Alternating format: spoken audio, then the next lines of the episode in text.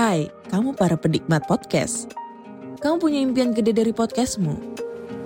Terus First Story bisa banget bantu kamu. Mulai dari F-Link, Dynamic Audio Insertion, sampai statistik yang komprehensif. Semua ada di First Story.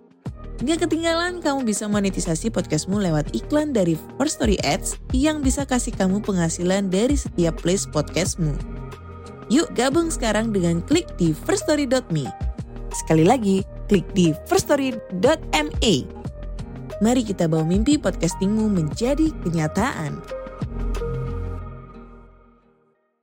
Halo para pendengar, apakah kalian pengen membuat podcast seperti saya tapi bingung mulai dari mana? Nah, saya membuat podcast ini dengan First Story, sebuah platform untuk membuat podcast yang UI-nya keren, lengkap, mudah digunakan, banyak fiturnya dan 100% gratis. Di sini kalian bisa upload episode podcast kalian ke semua platform podcast terkenal tanpa ribet. Menariknya lagi, di First Story kalian juga bisa melakukan monetisasi podcast kalian melalui iklan. Jadi tunggu apa lagi? Gapai potensi maksimal podcastmu dengan tools dari platform podcast terbaik bagi podcaster yang tersedia saat ini. Yuk, bawa mimpi podcastingmu menjadi kenyataan dengan mendaftar di firststory.me.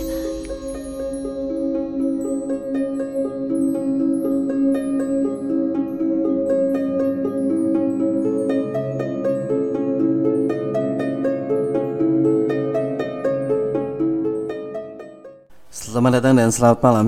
Kembali lagi di narator dari Rumah Indonesia RHI Menyapa Sobat RHI semuanya.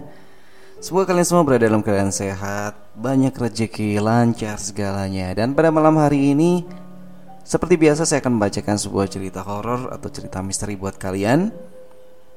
Dan pada malam hari ini Judul yang akan saya bawakan adalah Misteri Pocong Darman. Selamat mendengarkan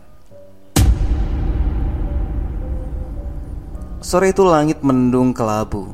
Seakan bumi tertutup seribu awan putih. Hingga mentari tak mampu menembuskan cahayanya. Gerimis hujan mengiringi pemakaman Darman yang baru saja meninggal. Warga sangat antusias memberikan bantuan sukarelawan Untuk mengurusi mayat Darman hingga dimakamkan. Memang sudah jadi tradisi warga di situ. Jika ada yang meninggal maka harus segera dimakamkan Menurut keterangan warga, Darman meninggal karena bunuh diri. Dia putus asa dengan penyakitnya yang tak kunjung sembuh. Padahal istri dan anaknya selalu setia mengurusnya. Sore menjelang maghrib, pemakaman pun baru selesai dan malamnya diadakan tahlilan seperti biasanya. Warga berbondong-bondong menghadiri acara itu. Maklum di perkampungan, rasa sosialnya masih tinggi. Jadi tidak heran jika rumah Darman dipenuhi banyak orang. Biasanya tahlilan dilakukan setiap malam sampai hari ketujuh. Dan kejadian aneh mulai dirasakan warga di hari ketujuhnya. Setiap malam ada saja warga yang cerita melihat penampakan pocong. Entah itu pocong Darman atau yang lain. Tapi yang jelas sebelum Darman meninggal Memang warga aman-aman saja. Sebagai seorang RT Supri sering mendengar keluhan warga tentang penampakan hantu pocong gentayangan itu Supri yang belum pernah melihat pocong merasa tak percaya dengan semua itu. Suatu malam Supri berjalan seorang diri. Rumah warga yang saling berjauhan membuat Supri harus melewati tempat sepi. Entah dari mana asalnya, hantu pocong itu tiba-tiba jatuh tepat di hadapan Supri dan hampir mengenai kepalanya. Sambil berteriak, Supri lari kocar-kacir tanpa melihat jalan yang dia lalui. Lalu kemudian dia terjatuh terperosok di pematang sawah. Begitu dia bangun, tepat di hadapannya nampak sosok pocong bermuka rusak penuh belatung sedang tersenyum kepadanya. Supri pun bangun dan lari terbirit-birit. Tiba di dekat pohon rambutan yang besar, dia melihat pocong itu lagi. Sedang berayunan di dahan pohon itu. Supri sangat ketakutan. Supri berteriak minta tolong. Pak, bapak, bapak, bangun pak, bangun. Istrinya membangunkan Supri. Astagfirullahaladzim. Rupanya aku bermimpi. Ucap Supri dengan tubuhnya yang dipenuhi keringat.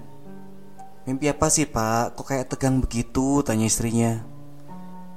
Mimpi dikejar pocong bu Bapak takut banget Jawab Supri Ih mimpi gituan sih Udah jangan cerita Ibu jadi merinding Kata istrinya ketakutan Tiba-tiba jendela kamar Supri Terbuka dengan sendirinya Disusul dengan tiupan angin malam yang menggoyangkan korden di balik jendela yang terbuka itu.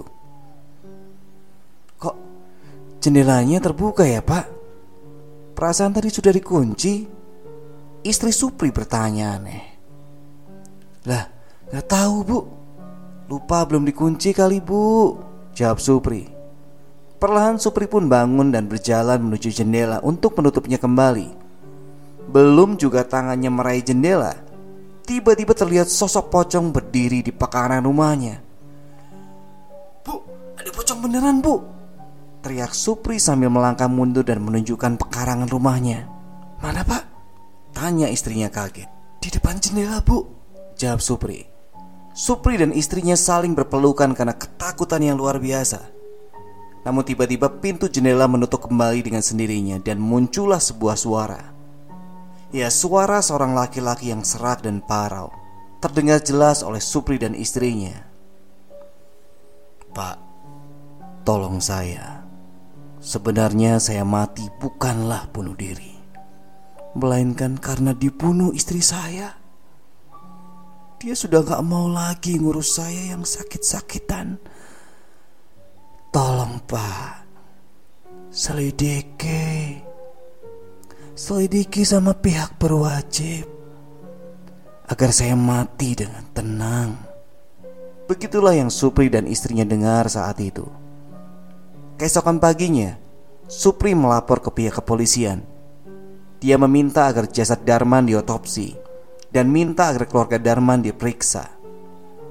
Dan akhirnya terbongkar juga bahwa istri Darmanlah yang membunuh Darman. Alasannya adalah dia membunuhnya karena capek ngurus Darman yang penyakitan. Dan yang lebih mengagetkan adalah ternyata dia mau menikah lagi dengan pria selingkuhannya Bahkan pembunuhan tadi juga melibatkan pria selingkuhannya itu. Mendengar kenyataan seperti itu, kedua anak Darman sangat terpukul. Mereka tak percaya ibunya setega itu. Akhirnya istri dan selingkuhannya dipenjarakan dan menjalani hukuman yang setimpal. Dan sejak saat itu, Pocong Darman tidak pernah menampakkan wujudnya lagi. Oke teman-teman, itu cerita horor kita untuk malam hari ini.